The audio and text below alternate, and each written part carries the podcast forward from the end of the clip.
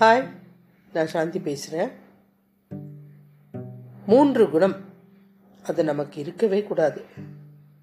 ஒரு யானை அது சரியான சோம்பேறி. காட்டில் ரொம்பலாம் சுத்தாது. கிடைச்ச இடத்துல படுத்து தூங்கும். அப்படிதான் ஒரு நாள் காட்டுக்கு போகும்போது நல்ல தூக்கம் வந்துருச்சு. சுற்றி பார்த்தது.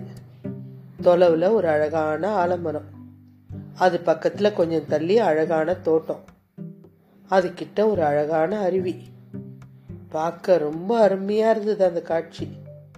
என்ன பண்ணுறது கொஞ்சம் தூரம் நடந்தா அங்கே போய் படுக்கலாம். ஆனால் இதுதான் சரியான சோம்பேறி ஆச்சே நின்று யோசிச்சுட்டு நின்ன இடத்துலயே அப்படியே படுத்துருச்சு. ஆனால் அது படுத்த இடம் ஒரு பாம்பு புத்து. அது மேலேயே படுத்துருச்சு. நல்ல தூக்கம் வந்துச்சு தூங்க ஆரம்பிச்சிருச்சு. புத்தோட உள்ள இருந்த பாம்பு திடீர்னு மூச்சு திணற ஆரம்பிச்சுது. உடனே மூச்சு திணறது எப்படி? அப்படி வெளியில போகலாம் அப்படின்னு புத்து வாய்கிட்ட வந்தது. புத்து அடைக்கப்பட்டிருந்தது. அட இது யானை வேலையா தான் இருக்கும் அப்படின்னு அந்த பாம்புக்கு கோபம் வந்துட்டு டக்குன்னு கொத்திடுச்சு. யானையை பாம்பு கடிச்சதுனால பாம்பு இறந்து போயிடுச்சு. ரெண்டு நாள் அந்த பாம்பு சுவாசிக்க முடியாமல் அந்த புத்துலேயே அடைப்பட்டு அதுவும் இறந்து போயிடுச்சு. அந்த பக்கமாக ஒரு குள்ளநரி வந்தது. அடடடா எவ்வளோ பெரிய யானை? நாமளே வச்சு ஒரு மாதம் திங்கலாம் போல இருக்க. சில மாதம் கூட சாப்பிட்லாமே அப்படின்னு நினச்சி அதை சுத்தி சுத்தி வருது. எதுவும் வெளியில சாப்பிட முடியல. என்ன பண்றது? அப்படின்னு பார்த்துட்டு அது வயிற்ற கிழிச்சு உள்ள போயிடுச்சு. பெருசா கிழிச்சா கூட மற்ற விலங்கு வந்து சாப்பிட்ற போதுன்னு சின்னதாக கிழிச்சு யாருக்கும் தெரியாம யானை தூங்குற மாதிரியே இருக்கட்டும்.